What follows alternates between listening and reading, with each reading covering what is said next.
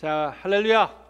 오늘 은혜 받으실 하나님 말씀도 우리 사도행전을 계속해서 함께 나누고 있습니다. 오늘은 사도행전 5장에 있는 말씀인데 사도행전 5장 1절부터 11절에 있는 말씀 저하고 다 함께 일어나셔서 하나님의 말씀 교독하도록 하겠습니다. 그런데 아나니아라는 사람이 그의 아내 삽비라와 함께 소유를 팔아서 그 값에 얼마를 따로 떼어 놓았는데 그의 아내도 이것을 알고 있었다. 그는 떼어 놓고 난 나머지를 가져다가 사도들의 발 앞에 놓았다. 그때 베드로가 이렇게 말하였다. 아나니아는 들으시오. 어찌하여 그대의 마음이 사탄에게 홀려서 그대가 성령을 속이고 땅값의 얼마를 몰래 떼어 놓았소. 그 땅은 전에도 그대의 것이 아니었소. 또 팔린 뒤에도 그대 마음대로 할 수 있었던 것이 아니었소. 그런데 어찌하여 이런 일을 할 마음을 먹었소? 그대는 사람을 속인 것이 아니라 하나님을 속인 것이요. 아나니아는 이 말을 듣고 그 자리에서 쓰러져서 숨졌다. 이 소문을 듣는 사람은 모두 크게 두려워하였다. 젊은이들이 일어나 그 시체를 싸고 나가서 장사를 지냈다. 세 시간쯤 지나서 아나니아의 아내가 그동안 일어난 일을 알지 못하고 들어왔다. 베드로가 그, 그 여자에게 물었다. 그들이 판 땅값이 이것뿐이요. 어디 말해 보시오. 그 여자가 대답하였다. 예, 그것뿐입니다. 베드로가 그 여자에게 말하였다. 왜 그대들 내외는 서로 공모해서 주님의 영을 시험하려고 하였소? 보시오. 그대의 남편을 묻은 사람들의 발이 막 문에 다다랐으니 그들이 또 그대를 메고 나갈 것이요. 그러자 그 여자는 그 자리에서 베드로의 발 앞에 쓰러져서 숨졌다. 젊은이들이 들어와서 그 여자가 죽은 것을 보고서 메어다가 그 남편 곁에 묻었다. 함께 읽습니다.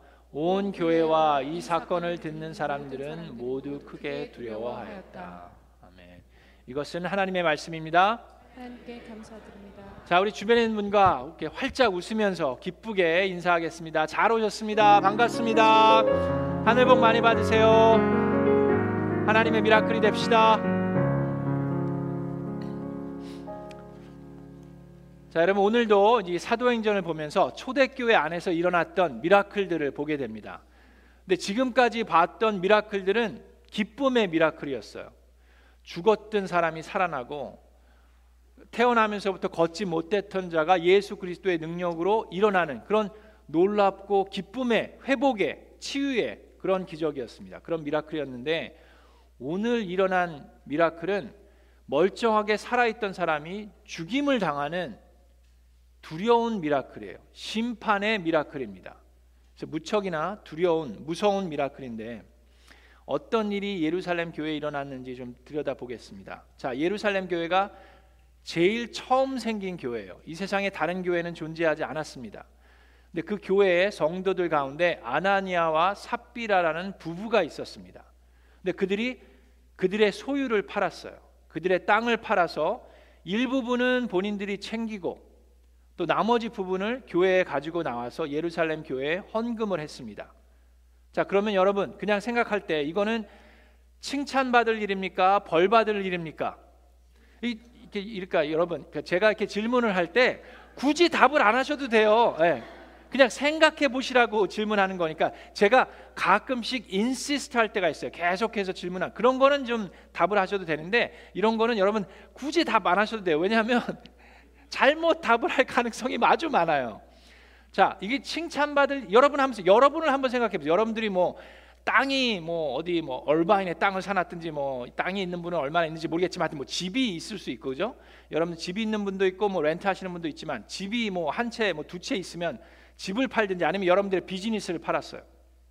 그래가지고 그거를 전부 다는 아니고 일부분은 여러분들이 은행에 넣어놓고 예? 또뭐 은퇴도 해야 되고 우리 학, 뭐 아이들 학비도 내야 되고 뭐 그러잖아요. 그리고 일부분을 가지고 교회에 헌금을 했어요. 그럼 그게 칭찬받을 일입니까? 벌 받을 일입니까? 네. 네.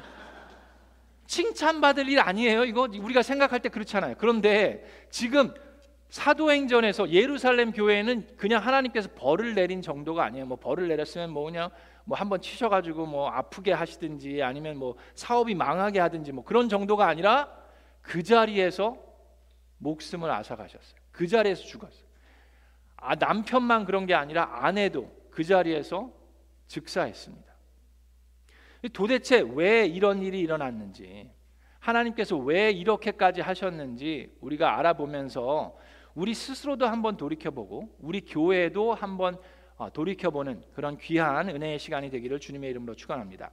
자, 이거를 이해하기 위해서 이 사건을 이해하기 위해서는 예루살렘 교회와 그 당시의 배경과 환경이 어땠는지를 제대로 이해하는 게 필요해요. 제가 사도행전 2장을 보, 면서 지금 그 당시의 상황이 어땠는지 좀 설명을 해드렸는데 자 오늘 4장 32절부터 보면서 다시 한번 이해하도록 하겠습니다. 사도행전 4장 32절에 예루살렘 교회에 많은 신도가 다 한 마음과 한 뜻이 되어서 모든 신도는 아니에요. 그렇지만 많은 신도 그 많은 신도가 한 마음 한 뜻이 되어서 아무도 자기의 소유를 자기 것이라고 하지 않고 모든 것을 공동으로 사용하였다라고 얘기합니다. 왜 이런 일이 있는가? 자, 6월절이 돼서 많은 유대인들이 다른 곳에서 살다가 예루살렘으로 모여들었다라고 얘기했습니다. 그렇죠? 그리고 오순절까지 많은 사람들이 예루살렘에 머물러 있었어요. 특히 예수님이 부활하신 것을 듣고 보고 예수님이 떠나지 말고 예루살렘에 있으라고 그랬잖아요. 성령이 임할 것이라고. 그래서 마가의 다락방에 120명이 정도가 모여서 성령을 체험했습니다. 교회가 생긴 거예요. 자, 그러면서 놀라운 성령의 역사들이 예루살렘 그 믿음의 공동체 안에서 생기기 시작했습니다. 자, 그래서 베드로가 예수가 누구인지를 설교했더니 3천 명이 하루 아침에 예수님을 영접하는 놀라운 구원의 역사가 일어났어요.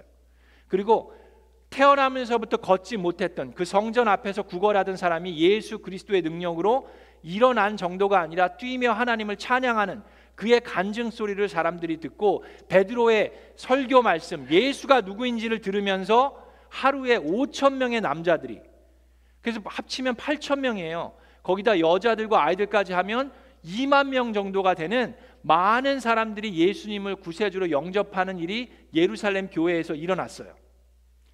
그게 불과 며칠 사이에 일어나는 일입니다. 그러니까 어디에서도 볼 수 없었던 놀라운 부흥이 일어나고 있어요. 자, 그런데 이 사람들이 자기가 왔었던 고향으로 돌아갈 수가 없습니다. 왜 돌아갈 수가 없어요? 지금 이 세상에 어디에도 교회란 데는 예루살렘 밖에는 없어요. 예수가 누구인지, 예수가 그리스도이고 그분이 누구이고 무엇을 했는지를 배울 수 있는 곳은 예루살렘 밖에는 없습니다. 모든 열두 사도들도 여기에 있고 예수님의 부활에 있었고 예수님에 대해서 배울 수 있는 곳은 이 예루살렘 교회밖에 없어요. 그들이 많이 다시금 자기가 왔던 대로 돌아가면 어떻게 됩니까? 그들이 와서 회당에 들어가서 그가 예수가 그리스도랍니다라고 외칠 수 있는 상황이 아니에요.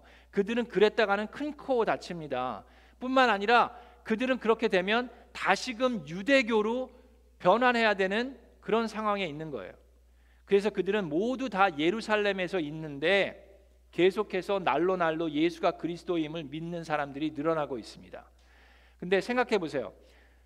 맨 처음에 예루살렘으로 올 때 한 한 달 정도, 두 달 정도를 생각하고 왔기 때문에 한두 달은 그래도 어느 정도 뭐 어, 가격이 좀 싼 저렴한 인이나 모텔 같은 데서 먹으면서 있을 수 있지만 이게 이제 장기전으로 가면서는 어떻게 해야 됩니까? 직장도 새로 잡아야 되고 그 보금자리도 새로 마련해야 돼요. 그래서 예루살렘 교회에서 그 수만 명이나 되는 성도들이 이제는 한 집에 두 가정, 세 가정, 네 가정씩도 모여 살아야 되고 지금 직장도 새로 알아봐야 되고 아이들은 배고프다고 하는 상황입니다. 그렇게 됐을 때 모두 다 지금 4장 33절에 뭐라고 그랬어요? 사도들은 큰 능력으로 주 예수의 부활을 증언하였고 그들은 모두 큰 은혜를 받았어요. 하나님의 은혜를 받았기 때문에 34절 가운데 그들 가운데는 가난한 사람이 하나도 없었다. 왜 그렇습니까? 땅이나 집을 가진 사람들은 그것들을 팔아서 그 판돈을 가져다가 사도들의 발 앞에 놓았다.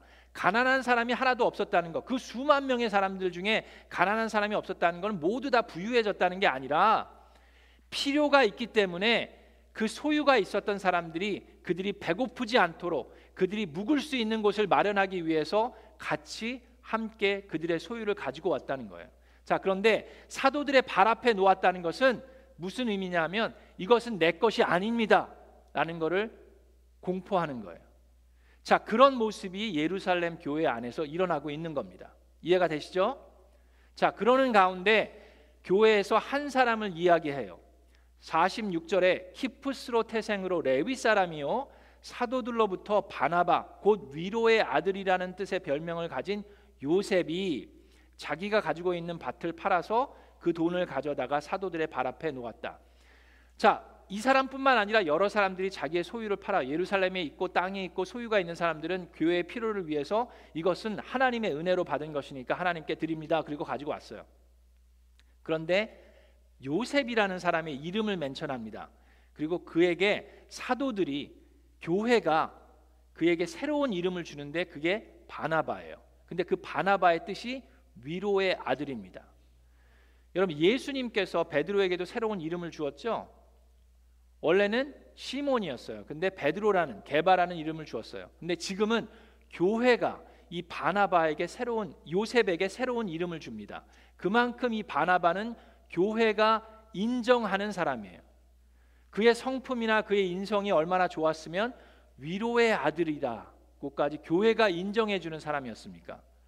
근데 이 바나바가 어떤 바나바냐 하면 여러분 사도 바울 아시죠? 성경에 신약 성경을 제일 많이 쓰신 사도 바울. 근데 사도 바울이 이전에 예수님을 구세주로 영접하기 이전에는 사울이었어요. 그렇죠? 근데 사울이었을 때는 교회를 핍박했습니다. 그리스도인들을 잡아 가뒀어요. 그런데 그가 예수님을 만나고 삶이 변화됐습니다. 근데 그 사울이 변화된 것을 아무도 믿어주질 않았어요. 어떻게 저 사람이 우리를 잡아 가둔 사람이야. 저 사람은 교회를 핍박하는 사람이야. 아무도 믿어주지 않았을 때 누가 교회를 설득했습니까? 바로 이 바나바예요. 이 바나바는 그만큼 교회에 영향력이 있었어요. 신뢰를 얻은 사람입니다.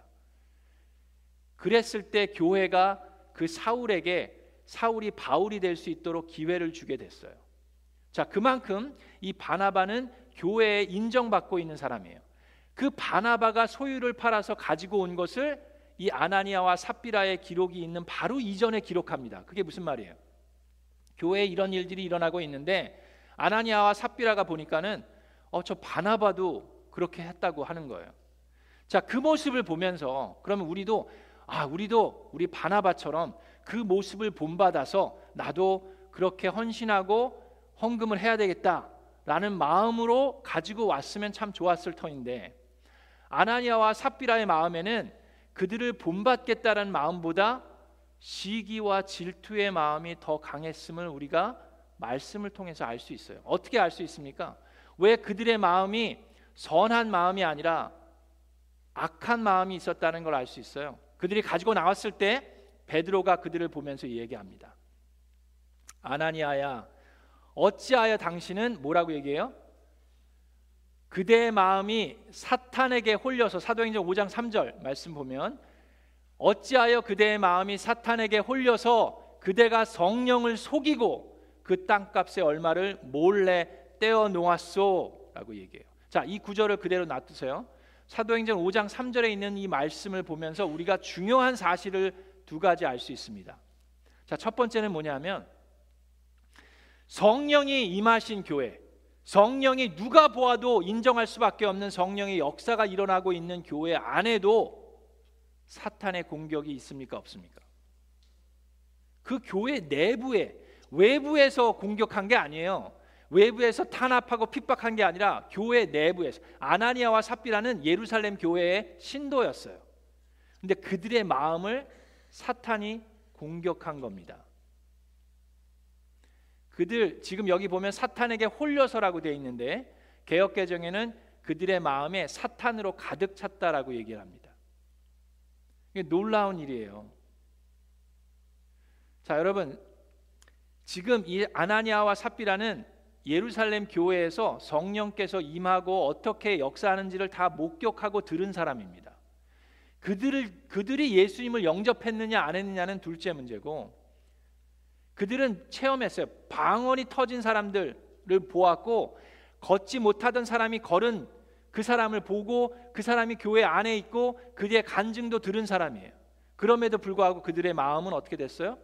사탄에게 홀렸다라고 얘기합니다. 이것은 아주 아주 안타까운 일이에요. 왜 그런 일이 일어났습니까? 사탄이 임한 교회에도 아, 성령이 임한 교회에도 사탄이 열심으로 공격하고 있는 것을 우리가 볼 수가 있어요. 여러분 이 세상에 어떤 교회도 문제가 없는 교회는 없습니다. 여러분 신앙생활 오래 하신 분들 한번 생각해 보세요. 여러분들이 다니셨던 여러분들이 뭐 타주에 있을 때 아니면 다른 곳에 있었을 때도 보시면 문제가 없는 교회가 있던가요? 문제가 없는 교회는 없습니다. 특히 성령께서 역사하고 계신 교회를 보면 그 안에도 사탄은 계속해서 공격하고 있어요. 여러분 제가 전에도 얘기를 했는데 사탄과 마귀는 그래서 뭐 세상의 술집이나 무슨 뭐 이렇게 유흥가나 뭐 그런 데는 별로 열심으로 출퇴근을 안 해요. 그냥 출퇴근 안 해도 그냥 자기네들이 알아갖고 죄인들이 알아갖고 그냥 다 그냥 뒤집어 엎고 그러기 때문에 별로 관심을 안 갖는데 사탄과 마귀가 열심으로 출퇴근하는 데가 어디입니까? 교회예요, 교회. 제가 이렇게 얘기했더니 제가 아는 어떤 전도사님이 그러더라고요. 교회로 사탄이 출근하는 거는 알겠는데 퇴근을 안 하는 것 같습니다. 그렇게 얘기를 하더라고. 아예 그냥 상주하는 것 같대요, 그냥. 근데 그 말이 맞을지도 몰라요. 근데 어떻게 보면 성령이 역사하는 교회일수록 사탄과 마귀가 더욱더 열심으로 일하는 모습을 우리가 볼 수 있어요. 자, 그러다 보니까 교회 안에도 우리가 이제 예루살렘 교회를 계속해서 보게 될 텐데 이제 앞으로 5장, 6장을 보면 그 안에서도 분열이 일어나요. 자, 그럼에도 불구하고 성령께서 역사하는데 그 안에 그런 사탄의 공격으로 인해서 어떤 일이 일어납니까? 사람들이 상처받아요. 상처를 주기도 하고 상처를 받기도 하고 실망하기도 하고 그 안에서 분열이 일어나기도 하고 그렇습니다. 자, 그럴 때 사람들이 반응이 있어요. 어떤 사람들은 교회 안에 있으면서 교회를 비난하기도 하고 어떤 사람들은 교회를 떠나서 가나안 성도가 되기도 하고 가나안 성도 뭔지 아시죠? 안 나가 성도예요. 안 나. 가나안을 거꾸로 하면 안 나가니까 교회 안 나가 이제. 나는 하나님은 믿는데 교회는 안 믿어. 그러는 분들이 있고 어떤 분들은 아 이 교회는 아닌 것 같아. 다른 교회를 찾아서 떠나는 사람들도 있어요. 여러 가지 반응들을 하게 됩니다. 근데 우리가 알아야 하는 게 있어요. 여러분, 교회는 문제가 없는 데가 아닙니다. 그러나 성령의 역사가 계속해서 일어나고 있는 곳이에요. 죄인들이 회개하는 곳입니다. 우리가 알아야 하는 우리가 여러분 철로 역정에 보면 우리가 철로 역정을 함께 특별 새벽 기도 때 나눴는데 철로 역정 1과에 보면 변덕쟁이라는 사람이 나옵니다. 기억나시죠? 변덕쟁이가 원래는 크리스천이 멸망의 도시에서 떠나니까 다시금 붙잡아 올라고 그래 갔다가 어 크리스천의 얘기를 들으니까 어 정말 그런 데가 있어? 정말 천국 같은 데가 있어? 그럼 나도 한번 가보겠습니다. 그래서 따라 나서요 크리스천을. 근데 서둘러서 가다가 절망의 늪에 빠지게 됩니다. 둘 다. 크리스천과 이 변덕쟁이가 둘 다 빠지게 되죠. 그래서 막 허우적 허우적거리면서 간신히 변덕쟁이가 먼저 수렁의 늪에서 절망의 늪에서 빠져 나오는데 그러면서 크리스천에게 하는 말이 뭐예요? 이게 당신이 얘기하는 그 행복이고 그런 것입니까? 앞으로 더 심할 것 같은데 나는 이런 데 안 가겠다. 크리스천은 지금 늪에서 빠져 있는데도 불구하고 도와주지도 않고 그냥 다시금 도망가 버려요. 그때 크리스천은 도움자의 손을 잡고 그 수렁에서 나올 수가 있습니다. 여러분, 교회는 우리가 가는 그리스도인의 길, 그 좁은 길은 수렁이 없는 곳이 아니에요. 믿습니까? 문제가 없는 것이 아니에요. 그럼에도 불구하고 그 도움자의 손을 잡고 일어나고 회복되는 그런 것이 교회입니다. 그래서 교회는 나의 행복을 추구하는 데가 아니라 하나님의 뜻을 위해서 믿음의 공동체로 모인 곳이 교회입니다. 그래서 우리가 생각해 봐야 돼요. 나의 필요를 채우기 위해서 나에게 맞는 교회를 찾아 나선다라고 얘기하는 것은 어떻게 보면 소비자의 관점에서 보는 그런 시각이 있어요. 우리 안에. 자, 그럴 때 이 사탄이 공격하는 그걸 들여다보면 사탄은 항상 그럴싸하게 그럴싸한 말로 그럴싸한 방법으로 우리를 넘어뜨리려고 합니다. 자, 지금 아나니아와 삽비라도 바로 그런 모습이에요. 아나니아와 삽비라의 마음속에는 내가 일부분은 그래도 좀 챙겨 놓고 그래도 일부분을 가지고 왔어요. 여러분 생각해 보세요. 제가 제 생각에는 우리 생각에는 사탄에게 정말 홀렸으면 땅을 왜 팝니까? 그 땅 그냥 가지고 있으면 될 텐데 아니면은 땅을 팔았더라도 그거를 왜 교회에 헌금합니까? 사탄에게 홀렸으면 내 그냥 나 혼자 잘 먹고 잘 살면 되지. 그리고 이 땅의 전부를 가지고 왔다라고 속일 정도면 땅을 판 값에 뭐 100분의 1을 갖고 왔겠어요? 10분의 1 갖고도 안 돼요. 좀 꽤 넉넉하게 가지고 와야지 이게 전부입니다라고 좀 속일 거 아니에요. 그래 사람들이 좀 그런가 보다 할 거 아니에요. 그러니까 상당수를 가지고 왔을 거예요. 그죠? 그런데 그것이 사탄이 쓰는 술약이에요. 그럴싸합니다. 그러니까 아무도 눈치 못 챌 거라고 생각하는 거예요. 사탄은 항상 그런 식으로 공격합니다. 선악과를 따먹게 할 때도 아담과 이브를 유혹할 때에도 마찬가지예요. 그런 식으로 우리를 그럴싸한 방법으로 공격합니다. 자, 그런데 도대체 그러면 그들이 그렇게 많은 양의 헌금을 냈는데도 불구하고 도대체 무엇이 잘못됐길래 그들의 죄가 왜 그렇게 심했길래 하나님께서 그들을 그 자리에서 죽이셨습니까? 아나니아와의 삽비라의 이 마음의 죄는 크게 두 가지가 있어요. 첫 번째는 그냥 단순하게 거짓말한 죄를 넘어서 그들 마음 속에는 위선이 있습니다. 위선. 거룩한 척, 신실한 척, 전부를 드린 척 하는 그 위선의 마음을 보면서 하나님께서 벌하시는 그것이 있어요. 그리고 그들 마음 속에는 자 성령을 분명히 목격하고 들었음에도 불구하고 이상하게도 알게 모르게 그들의 마음 속에는 성령을 하나님을 속일 수 있을 거라는 이상한 마음이 그들 마음 속에 싹트기 시작해요. 근데 여러분 사탄이 그런 식으로 공격합니다. 아담과 이브도 마찬가지예요. 에덴 동산에서 하나님이 아담과 이브가 하는 행동을 못 봤을까요? 근데 하나님과 기도하고 대화하지 않은 지 좀 됐다고 해서 아담과 이브도 하나님이 보는지 마는지 생각 없이 선악과를 따먹게 되는 거예요. 우리도 그렇습니다. 우리도 자끔 자끔 하나님과의 대화가 멀어지고 소통이 멀어지고 기도가 멀어지고 말씀이 멀어지면 알게 모르게 마치 하나님이 내가 무엇을 하든 상관없는 것처럼 속아 넘어가는 경우가 있어요. 디모데전서 4장 1절과 2절에 이런 말씀이 있습니다. 마지막 때가 되면 어떤 사람들은 믿음에서 떠나 속이는 영과 악마의 교훈을 따를 것입니다.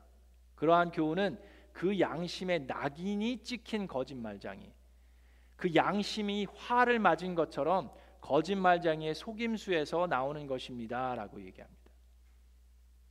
여러분 하나님을 속일 수 없습니다. 아멘. 성령님에게 숨길 수 있는 것은 아무것도 없어요. 그렇기 때문에 하나님을 두려워하는 것, 하나님을 경외하는 것이 모든 지혜의 근본이라고 말씀하십니다.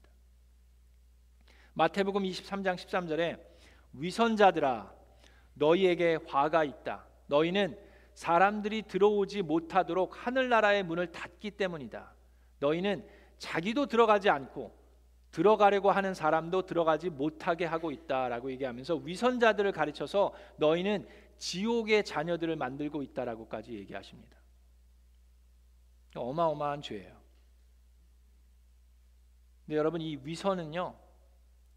우리 모두가 넘어질 수 있는 아주 조심해야 되는 부분입니다. 특히 교회를 오래 다니고 직분이 있고 중직자일수록 이 위선에 넘어질 수 있는 가능성이 참 많이 있습니다. 그래서 목사들이 조심해야 돼. 목자들이 조심해야 되고 집사들이 장로들이 조심해야 되는 게 이런 위선입니다. 그런데 하나님께서 위선적인 모습이 있는 사람을 다 이렇게 쳐 죽이셨으면은 그러면 어떻게 됐을까요? 하나님한테 한 약속, 하나님한테 거짓말한 것 그때마다 다 쳐 죽이셨으면은 그러면 어, 네, 힘들 거예요 아마 여기 텅 빌 수도 있어요. 근데 아나니아와 삽비라는 이렇게까지 죽이셨어요. 그래서 그냥 단순한 위선에서 끝난 게 아니에요. 그 뒤에 또 다른 뭔가가 있습니다. 그것이 무엇입니까? 지금 아나니아와 삽비라의 그 행동이 예루살렘 교회 제일 첫 번째 생긴 그 교회 그 교회의 본질을 변질시키고 있어요. 그게 무슨 말입니까? 지금 교회의 모습은 뭐예요? 성령이 임하시고 전적으로 모두가 다 성령의 은혜를 입어서 성령님을 인정할 뿐만 아니라 성령님께 의존합니다. 그래서 그들의 전부를 다 가지고 나온다는 게 무슨 말이에요? 하나님을 전적으로 신뢰합니다. 우리 교회 모든 성도들뿐만 아니라 우리를 포함해서 모든 자들을 하나님께서 케어하실 거라는 신뢰를 전적으로 보여주고 있는데 아나니아와 삽비라가 한 건 뭐예요?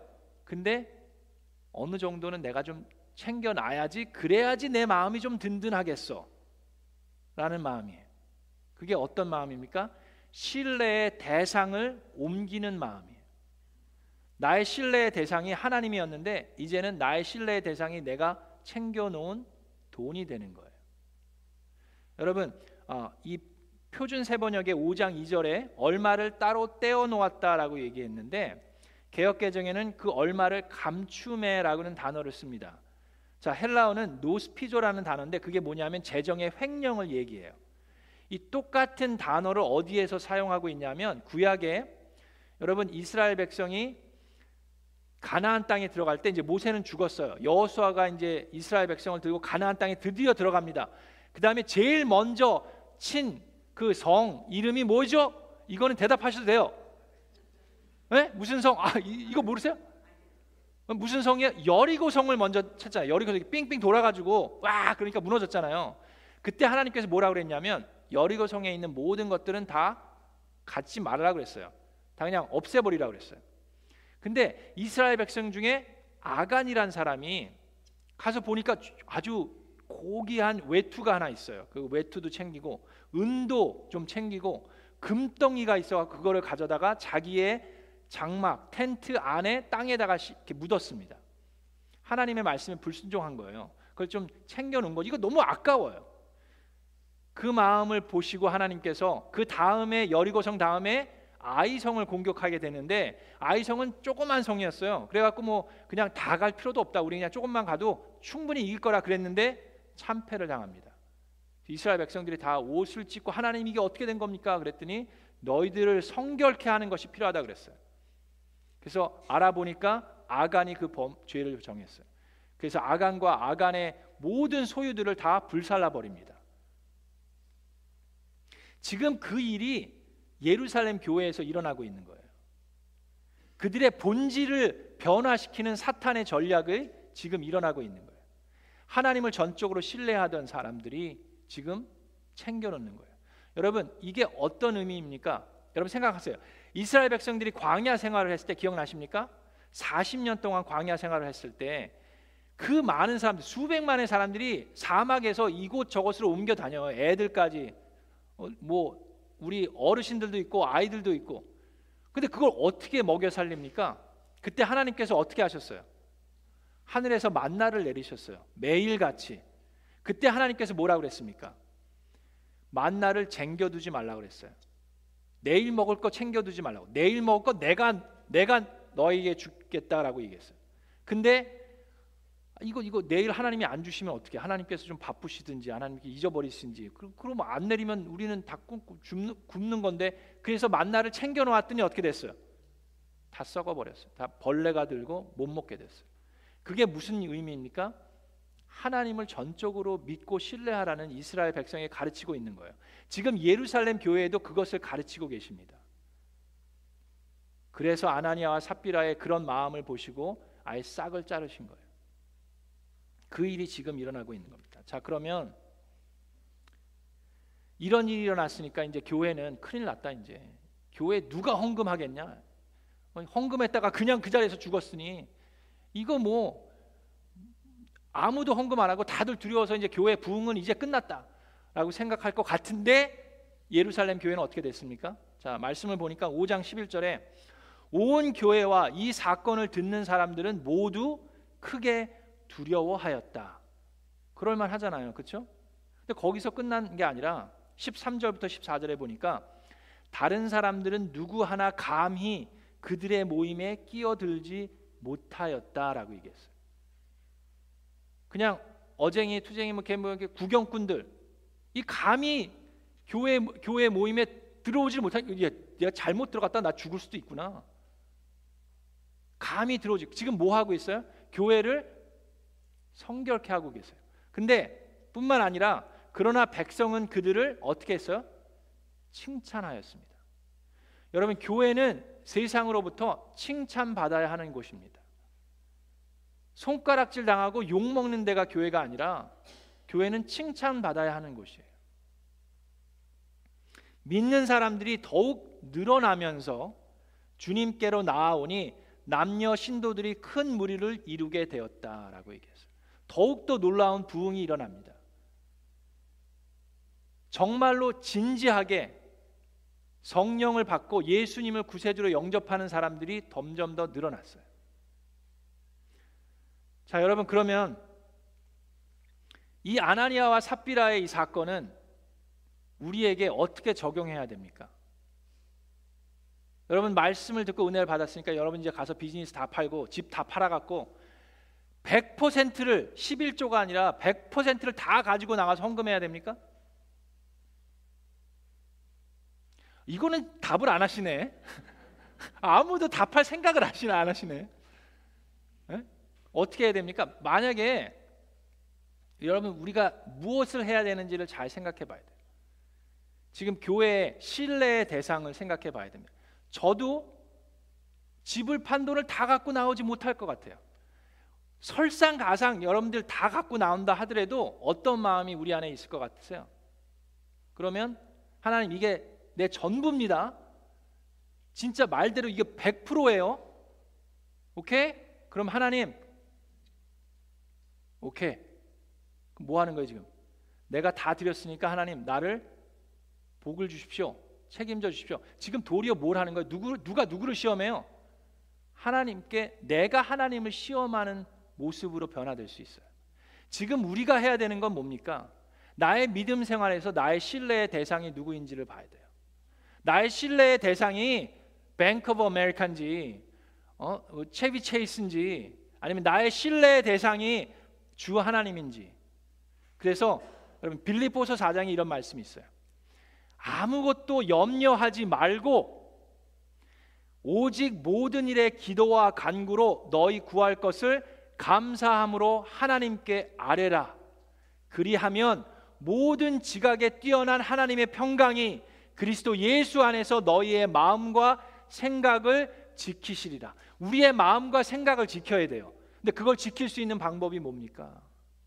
하나님께서 하셔야 돼요. 그러기 위해서 우리가 염려를 내려놓아야 합니다. 여러분 우리가 11조 하는 게 힘든 이유가 뭔지 아세요? 이거 내면은 우리 인컴이 확 줄어드는데 이거 갖고 내가 먹고 살 수 있을까 하는 염려와 걱정이에요. 아나니아와 삽비라 또 아간 같은 마음은 두 가지 마음. 하나는 뻔뻔한 마음이 있고 아 이거 뭐 이 정도면 됐지라고 생각하는 뻔뻔한 마음. 또는 아무도 모를 거라는 마음과 함께 이거를 내가 드리면은 나는 어떻게? 라는 하나님에 대한 신뢰가 부족하기 때문에 그래요. 우리가 지금 이 말씀을 듣고 해야 되는 것은 하나님에 대한 신뢰를 돌이켜 봐야 합니다. 그러면서 아무것도 걱정하지 않는 것에서부터 시작해야 돼요. 내가 미래에 대한 내 앞날에 대한 내 자녀들에 대한 내 생업에 대한 내 비즈니스에 대한 내 내 직장에 대한 내 미래에 대한 걱정과 근심으로 가득 차 있다는 것은 하나님에 대한 신뢰가 부족하다는 얘기입니다. 그래서 말씀처럼 아무것도 염려하지 않는 것부터 실천해야 돼요. 그리고 모든 일에 기도와 간구로 우리에게 필요한 것들을 감사함으로 하나님께 아뢰면 그것을 다 주신다는 약속이 아니라 뭐라고 얘기하세요?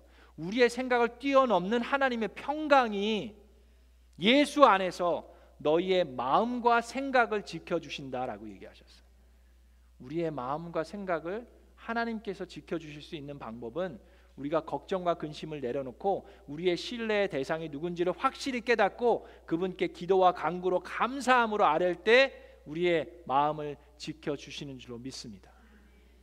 그럴 때 성령의 역사가 계속해서 일어납니다. 교회 안에 성령의 역사가 일어나면요. 구원의 역사가 일어날 수밖에 없어요. 그게 예루살렘 교회에서 일어난 겁니다. 하나님께는 무관심하고 적대적이었던 사람이 하나님께 관심이 생기고 예수님을 주님으로 고백하고 영접하게 되는 것은 성령님의 역사가 아니면 일어날 수 없는 일이에요. 또한 변화의 역사가 일어납니다. 변할 것 같지 않은 사람들, 우리가 인간의 의지적인 노력으로는 겉모습은 변화시킬 수 있을 것 같지만 그들의 마음은 변하지 않아요. 성령님께서 역사하실 때 지난번에 우리가 주제가 뭐였어요? 잘 봐드리겠습니다. 그렇죠? 정말로 잘 봐줄 수 없는 사람인데 억지로 나의 노력으로는 그냥 하는 척만 할 수 있지만 정말로 잘 봐줄 수 있게 되는 것은 성령의 변화가 있기 때문에 그래요. 성령의 역사가 임할 때 정말로 잘 볼 수가 있는 겁니다. 그게 성령의 역사가 일어나는 변화의 역사예요. 우리 교회 안에도 여러분 보시면 예수님을 여러분들이 만나기 전 20년, 30년 전의 모습과 지금의 모습을 비교해 보세요. 우리 가운데도 변화의 역사가 일어나고 있습니다. 마지막 세 번째는 기도 응답의 역사가 일어나는.